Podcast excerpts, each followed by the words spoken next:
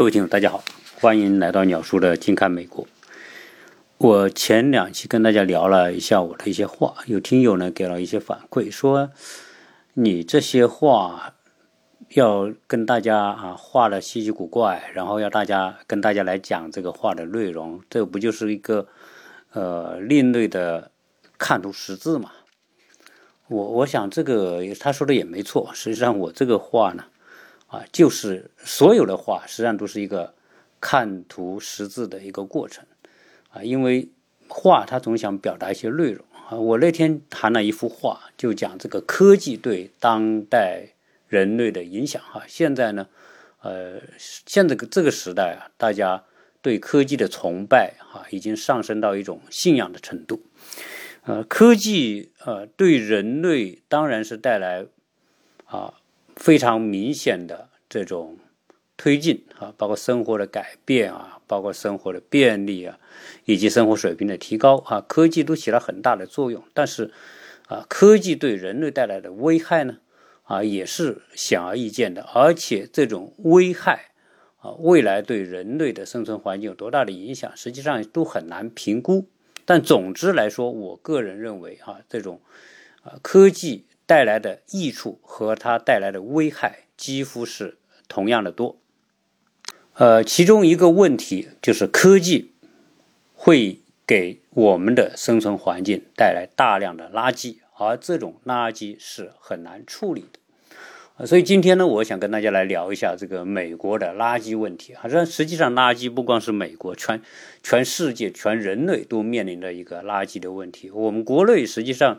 啊，由于人口多，所以这个垃圾的这个问题也是特别的严重。而且由于我们国家这种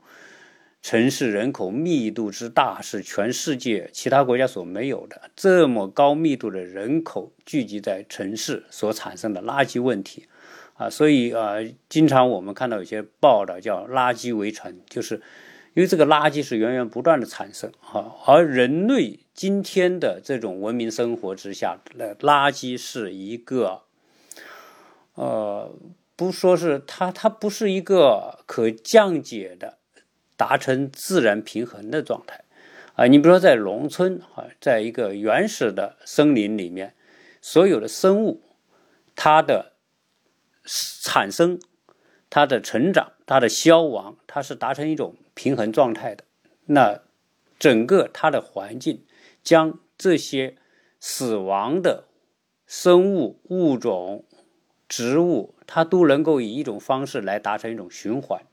啊，这这种循环就是一种平衡，啊，可以说也是一种良性的。但是我们人类所生存的以人聚集为基础的这种环境的垃圾是很难达成平衡的，垃圾不能达成平衡，不能自我消化，不能降解，不能转化成有益的东西。啊，所以这在农村呢，基本上啊，这个还好一点，啊，在那种原始森林，当然更是一样的，它就是一种一种完全的啊平衡状态，而且呢，这个这个带来的副作用特别小，啊，但是人为的人类的环境啊，这个问题特别严重。那今天我来聊的这个垃圾问题啊，当然首先是立足于美国了啊，因为我们生活在美国，它实际上美国的垃圾问题呢。啊，是什么状况呢？啊，以以我们很多人到了美国的感觉，他说美国环境很好啊，你看青山绿水绿水，啊，蓝天白云，多好的环境啊！所以美国哪有什么垃圾问题呢？啊，实际上如果你只是表面这么看呢，确实美国的环境啊比很多国家都好，比我们在国内也好啊。我我也我原来也讲过，我实际上在美国生活这么久，也很少看到什么老鼠啊，看到这些有害的这些。啊，这些东西，当然这个蚊子、苍蝇是肯定都有的了。这个只是说，这边蚊子、苍蝇相应来说，啊，特别苍蝇哈还是少一些，老鼠哈更是很少看到。即便是这样，也并不是说啊，美国的垃圾就不是问题啊，而恰恰相反，美国的垃圾是非常非常严重的问题。那这个严重在哪里呢？我跟大家来用一些数字、数数据来说明吧。呃，美国的人口今天是三亿三千万，大概哈，这个有的统计数数据多一点啊，有点三点四亿，有的三点二亿，反正总是三点三亿左右。这个人口占全球人口的比例呢，大概只有百分之四左右。啊，就是说美国的人口呢，啊，相对于它的面积来说，确实是不算多。啊，但是美国是一个我们说的全球高度发达的资本主义国家，而且我们都以前都有有所耳闻，说美国是一个浪费特别巨大的国家。那美国的浪费啊，如果你到美国的深入到美国的家庭，呃，你会看到确实美国还是挺浪费的。有时候啊，呃，我们去餐厅吃东西啊。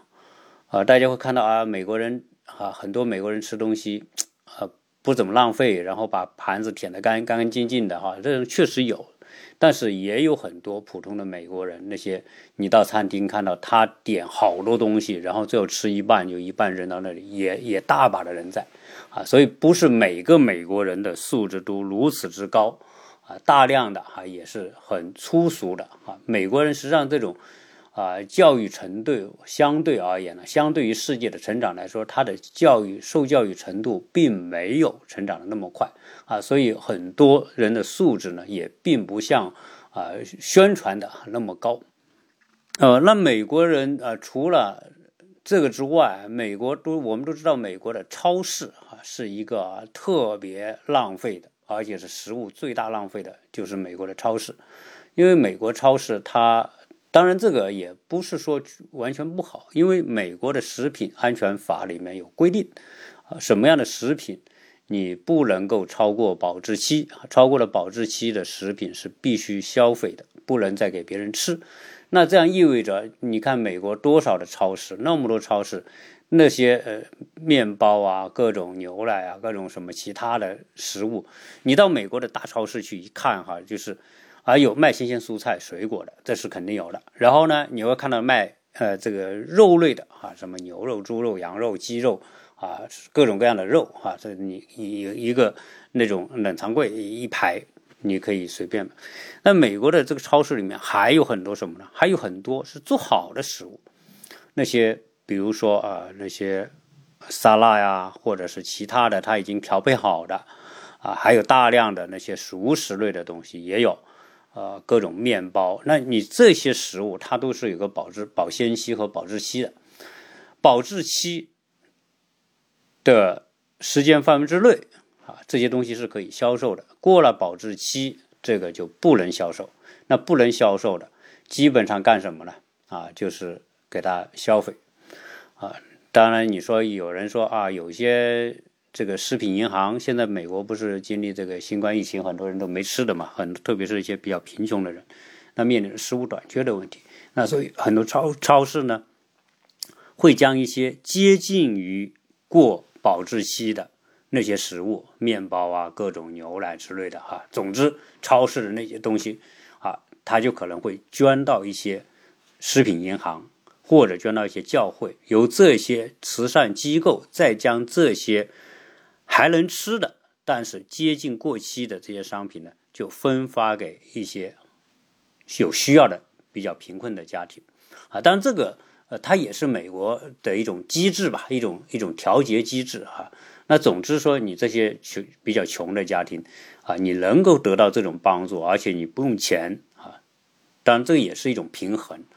啊。但是呢，呃，除了这些之外，大量的还是有很多食物是要消费的。啊，不是所有的食品都能够分发给那些人啊，所以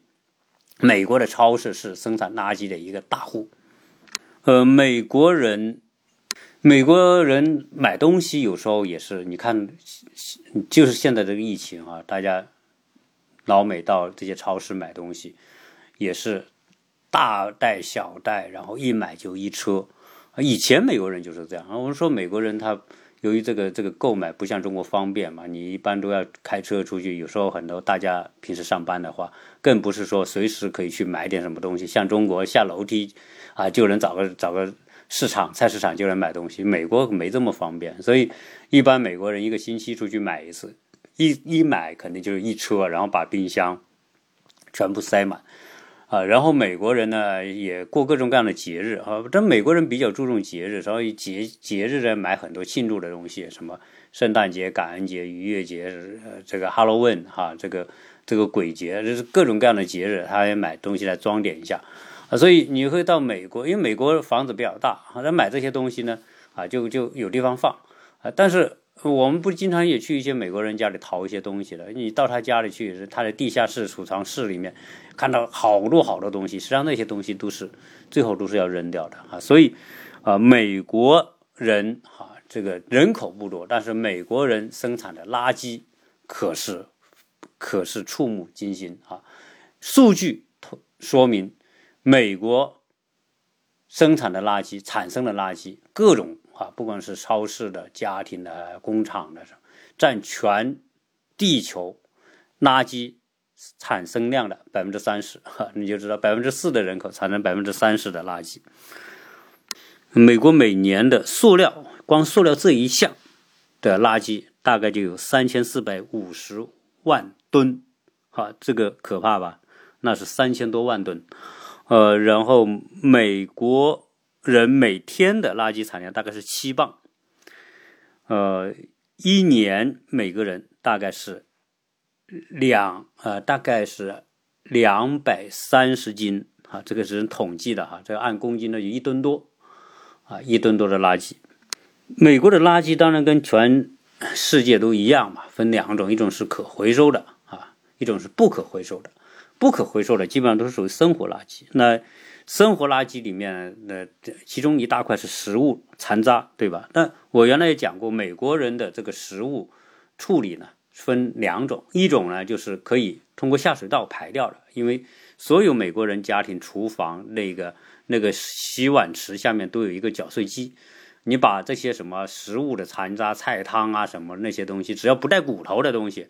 能够能够打碎的东西，你倒到这下面去。开搅搅碎机把它搅碎之后呢，它就排到下水道里啊。所以美国的自来水啊交费是含两部分，一部分就是水，你用了多少吨啊，你你付多少钱，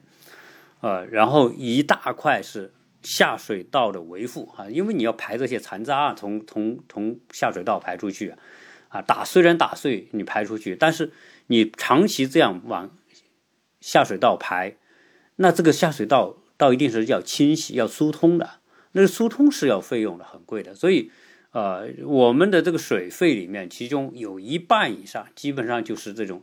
清洁啊下水道的这些费用啊，而且它是固定的，不管你用不用，你哪怕你一一吨水都没用，你也得付这个下水道的费用。那有一些，比如骨头，那那搅拌机。搅碎机是打不碎骨头的。呃，说说个不好听的这个笑话，我刚到美国的时候啊，我就听别人讲，他说这个搅碎机什么都可以搅，你往下倒就行。我那我也相信了，我就把有些骨头也倒进去，结果那骨头是搅不碎的啊，咔啦咔啦咔啦啦打，然后你像骨猪骨头那么大，你根本不可能打碎啊。后来我又把它掏掏出来啊，就知道只能掏那投那些软的东西进去。那那些不能打碎的啊，包括其他的什么玻璃瓶啊，什么那些打碎了那些东西，你就不可能打到里面去了，对吧？那基本上呢，就是啊，其他的一些残渣，你就得用袋子装好啊，扔到垃圾桶里啊。因为这美国每家每户都有垃圾桶，呃，基本上美国的垃圾，我觉得处理是不好的。很多人说美国处理什么向美国学习，美国垃圾处理真的做的不好，那跟欧洲和日本比，那差的太远了。啊，是基本上来说，它的垃圾一般一个家庭两个桶到三个桶，呃，两个桶的话，那就是一个桶是装可回收的，一个桶是装不可回收的，啊，对吧？它根本比如可回收的，它根本根本没有去分类的，啊，还有的地方就多一个桶，比如你有带花园的，花园要自己打理的，它多一个桶就是装那些。呃，后花园的一些树啊、树叶、树枝啊、草啊什么的，那你可以，所以你最多就三个桶。呃，那虽然美国的日常垃圾管理是有规定的哈，我看到是社区管理都有规定，它一般都有七大七大项啊。第一大项就是食物残渣，啊，这是过下水道的。第二，呃，不能过下水道的，就是要装垃圾桶。呃，第二类呢，就是属于。电器、电子产品，这些美国的电器、电子产品呢是不可能随便扔的。比如像我们啊，往往垃圾桶边上一放，人就把它收走了。美国不可以，你第一你放到这里，他不给你收啊，你要电子产品，它有专门的渠道来收啊。比如有些你在你在沃尔玛买的，你可以送回沃尔玛去，他可以可以给你回收，但是不是他卖的，你送给他他不收。那美国呢，就有一些授权的啊，就是给了他 license，给了他执照的啊，可以回收这些电子产品的，你电器的，你可以给到他。但是你给到他之后，你是给他钱的。比如你我一个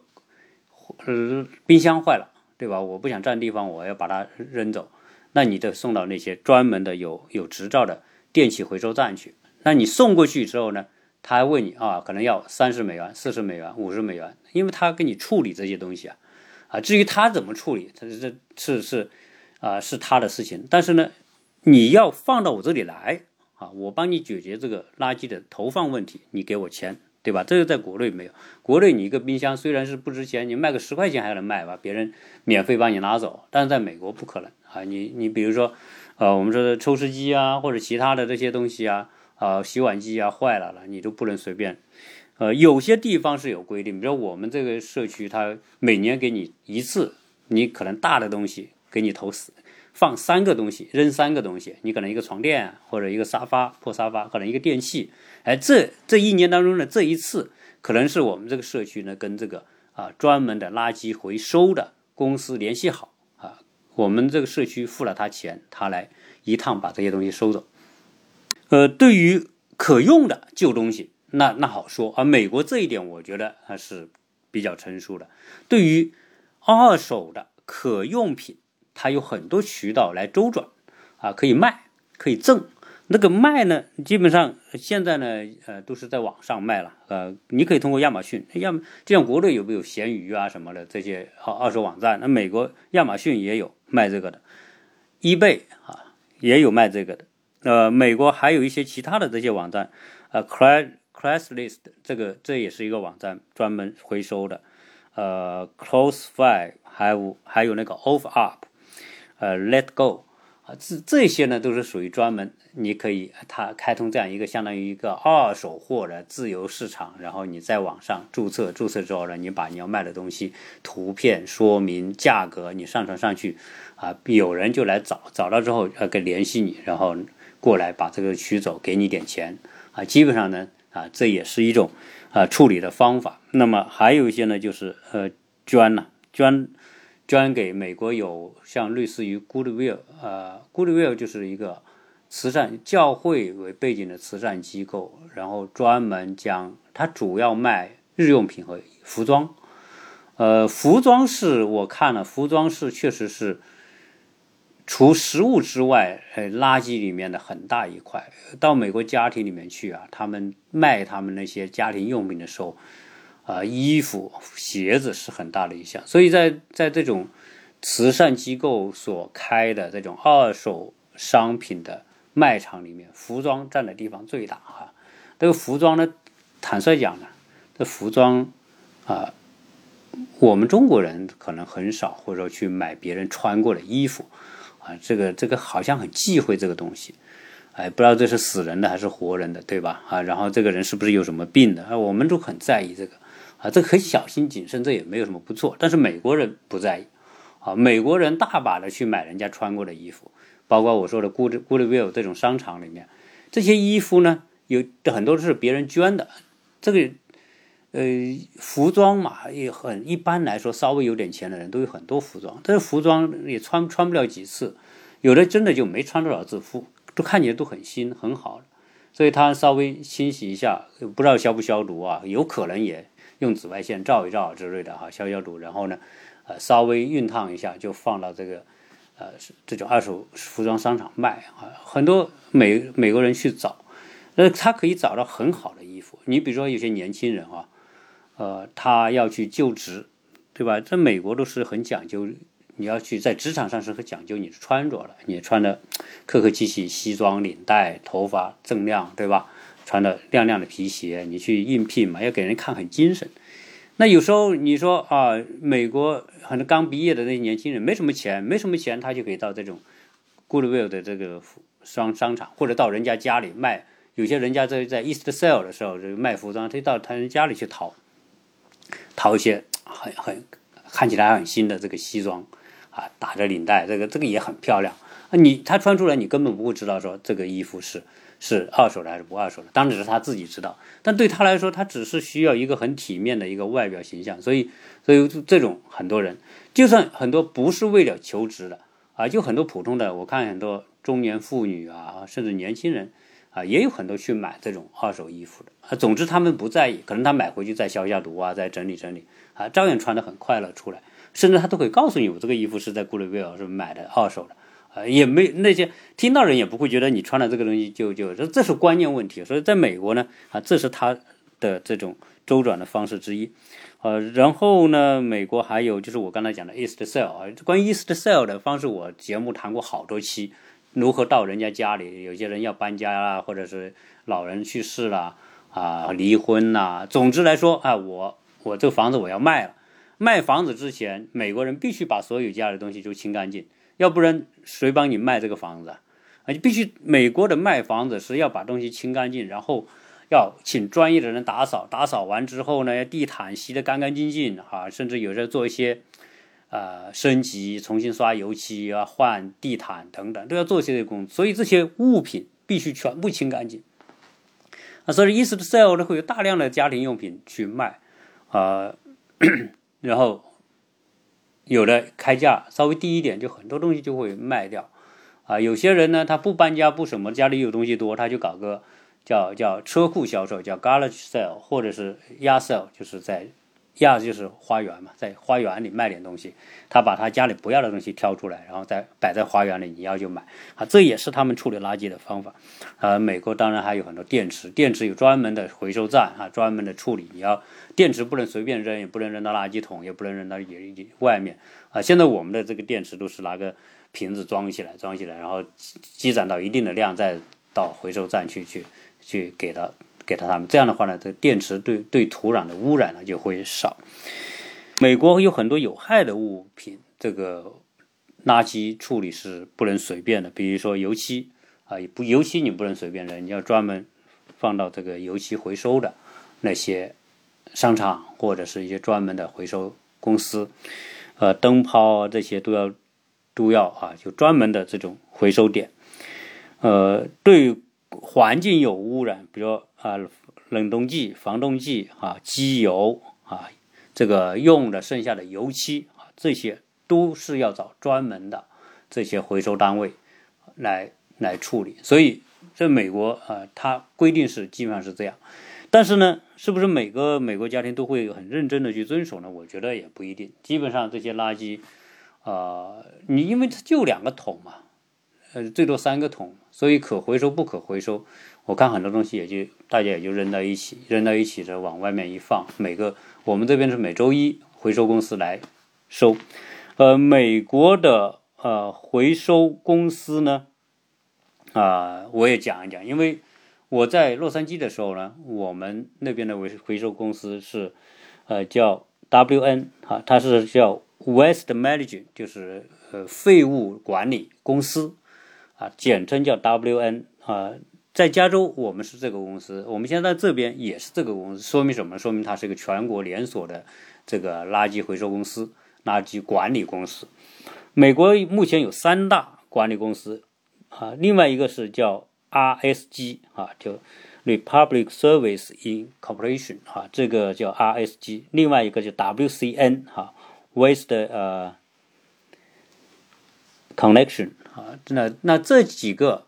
公司都是连锁型的啊，垃圾回收公司，而且都是上市公司。那这些回收公司呢，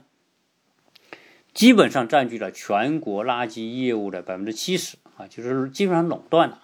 你这个，因为它已经体系化了，你后来的很难跟它竞争啊。所以这种公司呢，就啊，基本上来说，正因为是这样，它能够生存啊，能够。能够上市啊，还是有一定的发展。垃圾回收公司呢，实际上啊，除了说呃上门来收这些垃圾，各个小区收这些垃圾之外，它还有很多相关的业务，它包括回收业务，呃，包括垃圾的处理、填埋啊这些啊焚烧啊这些都是属于垃圾公司它一条龙，所以它是一个很大的一个产业体系。在这边，美国的垃圾回收啊，每个月一般来说是付费二十到三十美元，反正帮你倒一个星期倒一次，也说就是倒四次吧，啊，四个星期嘛，倒四次的一次大概五美元左右或六美元左右，大概是这样。呃，这贵倒不贵，呃，有些小区呢就是你自己付啊，就垃圾费用你直接跟这个垃圾回收公司签合同，他每每个星期来收。啊，你每个月付费给他，他给账单给你。那有些小区呢，啊，它的物业管理费里面呢，它便于为了便于管理啊，它就会，呃，与这个小区所有的垃圾回收啊，都由这个物业管理公司来和垃圾回收公司对接啊，这是管理的比较好的。为什么？因为这个物业管理公司它可以对垃圾回收公司提要求啊，所以呃，这种。这种呢，我觉得也是种方法。然后呢，你这个业主，你每个月所交的物业管理费里面就包含了这个垃圾费用，你就不用单独再交垃圾费用了啊。但当然，你这个物业管理费就高一点嘛。基本上这种呢是属于比较好的小区才这样做啊。普通的、比较一般的，或者是管理的不那么好的小区，根本就他就不会提供这种服务啊。你自己去找这些回收公司。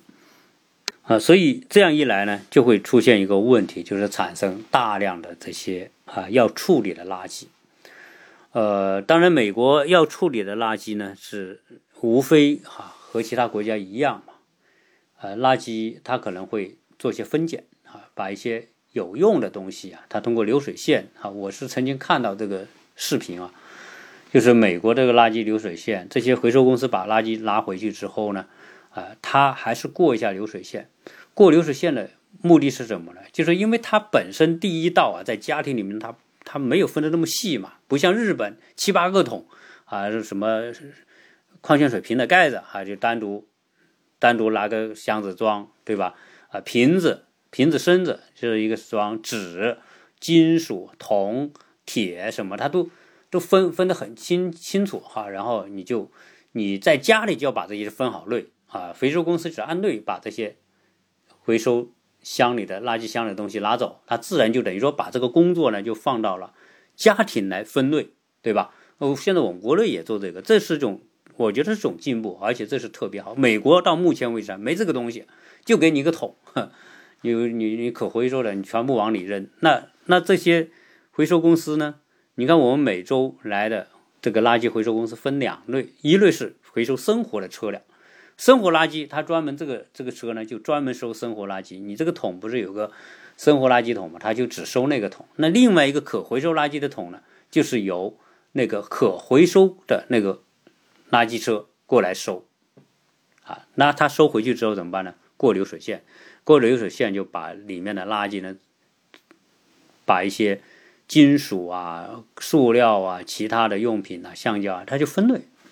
可以回收的，它就分分成，所以这个工作呢就变成在啊回收公司来完成啊。那那这个呢就工作量就变得很大，甚至甚至这个也有很多危险啊。有有一个视频就讲，有个有个人他站在流水线里面挑啊，就是用眼睛来看看完之后挑，这个还是很落后的嘛。挑之后结果他看到有个东西，这个东西不知道什么，他拿出来看，结果是个烟花。这个烟花在这个环境上爆炸了，哗，在这个在这个啊。分分类站里面啊，这这个这个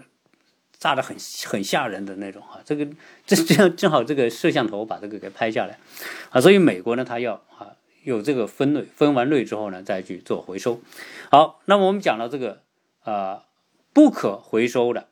那些生活垃圾，就直接去填埋了啊，美国也是要填埋的，但是由于填埋。这个污染特别大嘛，所以后来就出现了一个问题，就是美国将大量的可回收垃圾分类完之后怎么办？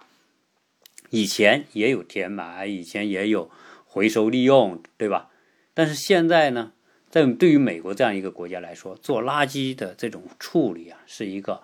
成本高昂啊、得不偿失的啊。最简单的方法就是什么呢？就是把这些垃圾分完类之后呢，打好包，压缩，然后用船、用集装箱运到别的国家去。啊，这因为这是一个回收的嘛，这是可会可利用的。呃，由于很多国家。有这个条件，那比如说人力很便宜，对环保要求不那么高啊，政府也不怎么管，那这样一来呢，美国的这些垃圾回收公司呢，啊，就把这些你看垃圾回收公司，他就把这些回收来的东西就卖给其他国家，他他这东西赚钱的，多少钱一吨啊？什么塑料瓶多少钱一吨？铜、铁、其他的纸张多少钱一通？我们国家的九龙纸业那个女老板对吧？嗯。那就是收这些美国的这些广告纸，压缩出来，拉到嗯拉拉到中国，再重新去制造纸，啊，就做这种倒卖这个纸浆，这这个这个回收的这些纸，他他都发财了，啊，可见美国这个垃圾量很大。那美国呢，现在这些呃垃圾啊，可回收垃圾和生活垃圾都大量的出口到其他国家，它基本上呢，在全球十二个国家。啊，十二国际国家是它的主要的出口方向，其中欧洲有一个。大家说欧洲，欧洲哪会接受呢？对，欧洲有落后的国家，比如土耳其就比较落后，地方比较大，它可能能够藏下这些垃圾。所以欧洲主要是土耳其，然后拉美啊，比如说什么哥伦比亚啊，什么其他国家哈，都有些拉美国家也也接收它的垃圾。亚洲最多，亚洲有九个国家接收的垃圾，但是基本上来说，接收美国垃圾的都是一些穷国，特别穷的，主要是因为劳动力便宜啊。那 拿到这些垃圾之后呢，啊，各个国家在买进美国这些生活垃圾啊之后，呃，就有一个产业链来处理这些，从中获利啊。实际上，中国原来是。在二零一七年之前，中国是全世界进口外国垃圾最多的国家，进口大量的外国垃圾。当然，其中有一些是属于可回收的啊，这些垃圾、工业垃圾、电子垃圾啊等等。那这个原来我在广东住过啊，在广东呢有一个就是南海南海市啊，有个叫大沥镇的啊。你原来我们住的离那个地方不远，那个大沥镇。大概在九十年代啊，基本上呢就是一个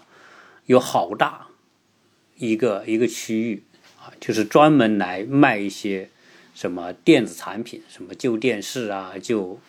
传真机啊、啊复印机啊等等啊，总之各种各样的，有日本的，有其他国家的啊。然后呢，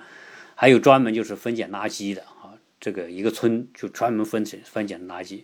什么广东有一个县叫新兴啊，就专门。处理一些电线，从外国买回来的一些电电缆，不带包着皮嘛？要把这焚烧，焚烧时候烧出里面那个芯子，然后呢再拿出来卖，铜线、铝线什么的来卖，那个污染极大极大啊！基本上在一个村庄，那那这些地方的人，这个这个水也好，空气也好，土壤也好，都出全部污染。在汕头啊，在揭阳、远海那些便于进口这些生。这个外国垃圾的一些港口、远海附近都有大量的这样的工厂来分分类处理这些东西，啊，但虽然是啊获得了一些再加工的原料，但是带来的污染极其严重。在这些第三世界国家哈，在处理这些西方国家的进口垃圾的时候，啊，带来的一个最大的影响就是环境破坏。啊，这个环境破坏，我刚才讲，除了地表水、地下水、土壤、空气的污染之外呢，啊，有很多的污染，比如说重金属的污染、电子垃圾，其中涵盖很多的铅、汞、铍、铬啊等等这些东西，有些是拆解，有些是要烧。那这些过程当中就产生巨大的污染啊，这些污染，比如说在生活在这个区域里面的一些人，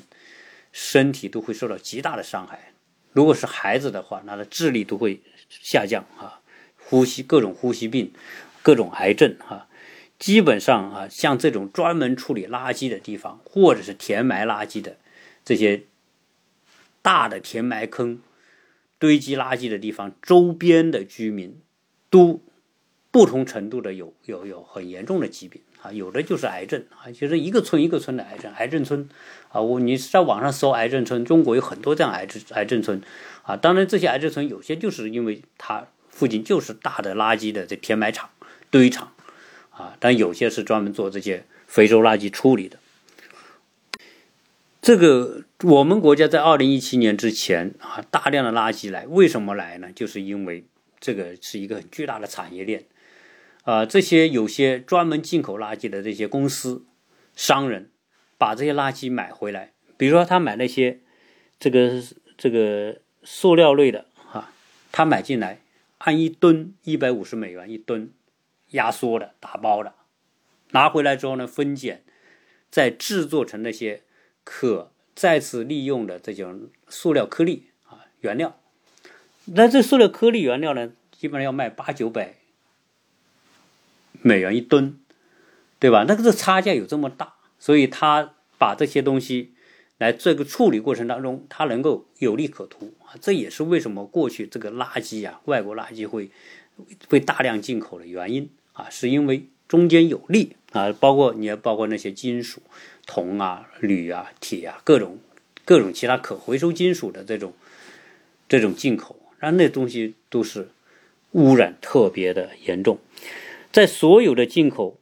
就是美国出口到其他国家的垃圾里面，百分之三十是跟服装相关的，百分之二十是纸类啊，其他的金属各种各样的啊。这是讲到这个美国啊，大量生产这些垃圾。后来我们二零一七年之后呢，就禁止垃圾。这个禁止垃圾的进口的禁令出台之后，这个令到全世界都慌了。为什么？因为中国曾经消耗了全世界巨大的，特别是美国巨大的这些垃圾的回收和处理。那这些垃圾用集装箱源源不断的，每年呃几十万个集装箱运到。中国那么多的集装箱运出来之后呢，这些垃圾不就转移到其他国家嘛？就包包括转移到中国啊。除了中国之外，亚洲什么越南、马来西亚、菲律宾都是这些美国什么加拿大都是把大量的把这些垃圾运到那些地方。你运到你那里去的时候，垃圾都到你国家去了，所以它才能够保证美国压垃圾的处理的压力就减少了啊。美国剩下的这些垃圾，美国也有垃圾填埋，但是毕竟美国大。然后呢，他人家地多啊，是还是容易找到这种填埋的地方。但事实上来说，美国对环保还是有一定的要求的。所以到后来，美国就不让新建新的垃圾填埋场，啊，所以就迫使这些垃圾要全部出口。中国不让进垃圾之后，美国、加拿大、欧洲这些垃圾失去了这样一个处理的去处，后来就转移到。亚洲的其他国家，越南、马来西亚、菲律宾，啊，因为这些国家治理比较松散啊，政府也有时候也很多腐败的东西啊，那很多垃圾运到那里去之后呢，就就就直接就堆的，所以呃，后来这个马来西亚就出现了很多这样的这种洋垃圾的这个处理的这些村庄啊，专门也是在农村里面。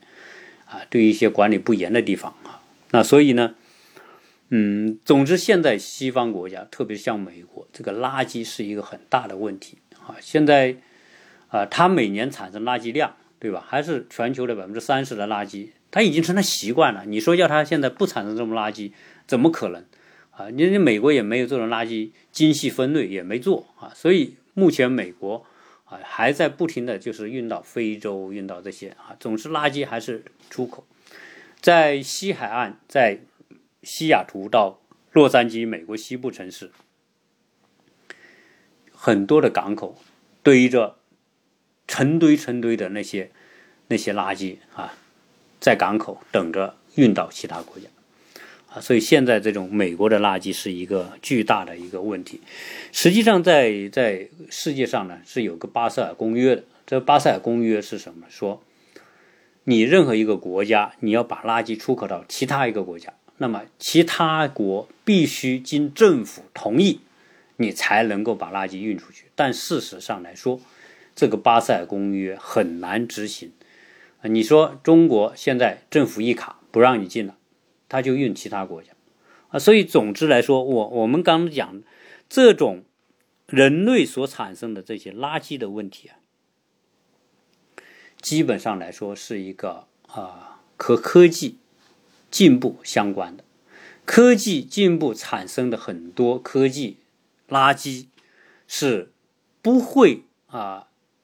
自我循环的，它不会。那么容易经过自然降解，啊，然后变成土壤，那不会，它成了有害东西，那就永远是有害东西，可能是几千年、几百年、几千年、上万年都是这样，啊，所以这种情况累积下去，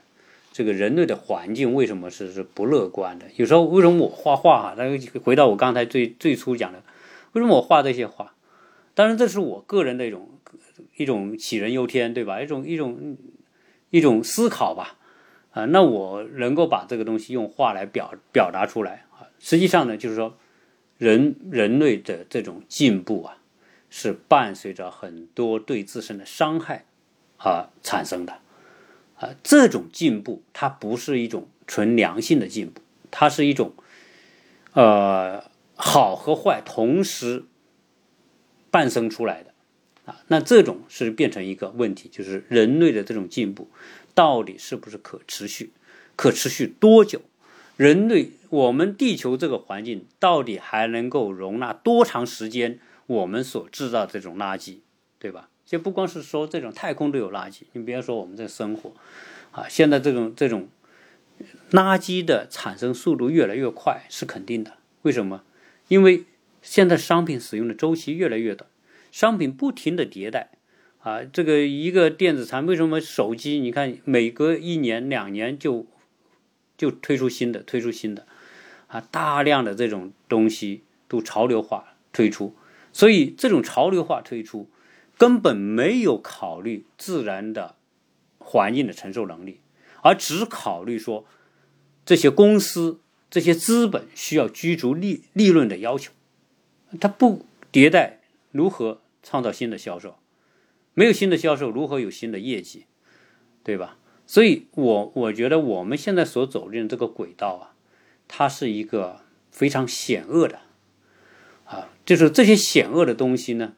呃，又是让你还不容易察觉。当然，只有像我这样吃了没事做哈，来去想这些事情。当然呢，也有很多人会，呃，会会对这些东西提出警告。但总之来说，啊，这个话题。如果落实到我们每个人，就需要我们每个人去改变我们的生活和消费习惯，啊，能够不浪费的就没必要去浪费，啊，你比如说家具，家具的使用寿命是很是是可以很长的，对吧？那你干嘛要经常去换新的？但是那些家具工厂会说，你不换新的，我的家具怎么卖？对吧？它就变成一种矛盾。好，那关于啊美国的这些垃圾的问题啊。呃我我想呢，就是拨开表面啊，我们看到美国光鲜的这种好山好水、自然环境啊，我也经常分享一些照片。确实，你从照片看啊，到了秋天啊，景色很美；春天景色也很美，对吧？那这种环境之下，是伴随着美国的垃圾的这种大量的出口啊，将这种污染大量的转移到其他国家带来的啊。这从某个角度来说是一种不道德的行为，啊，但是，但是，这个世世界就是因为发展不平衡嘛，发展处于高端的这些国家就可以有很多方式将很多的危害转移到其他的国家，所以从从这个角度来说，啊，垃圾的产生，科技的进步，啊，它有时候是一个无解的一个一个话题。我们知道它有这种严重的问题，但是我们知道这种问题。也很难真正的有效的处理，所以呢，哼，啊，这是啊，垃圾问题一直一一定会存随着人类的进步啊变得越来越严重啊。大家会说科技嘛，科技可以解决垃圾问题，科技不是可以可以通过各种方式手段来来来消除嘛，消除各种问题嘛？对，垃圾就是科技带来的问题，然后我们要用更多的科技来解决这些问题。这就是人类科技走向的一个一个循环而且是一个恶性循环！科技进步带来更多的问题，带来更多的垃圾，垃圾带来更多问题，需要更多的科技，更多的科技带来更多的问题啊！这就是我们不想面对的一个不得不面对的一个问题。那这一期跟大家就聊这么多，谢谢大家的收听。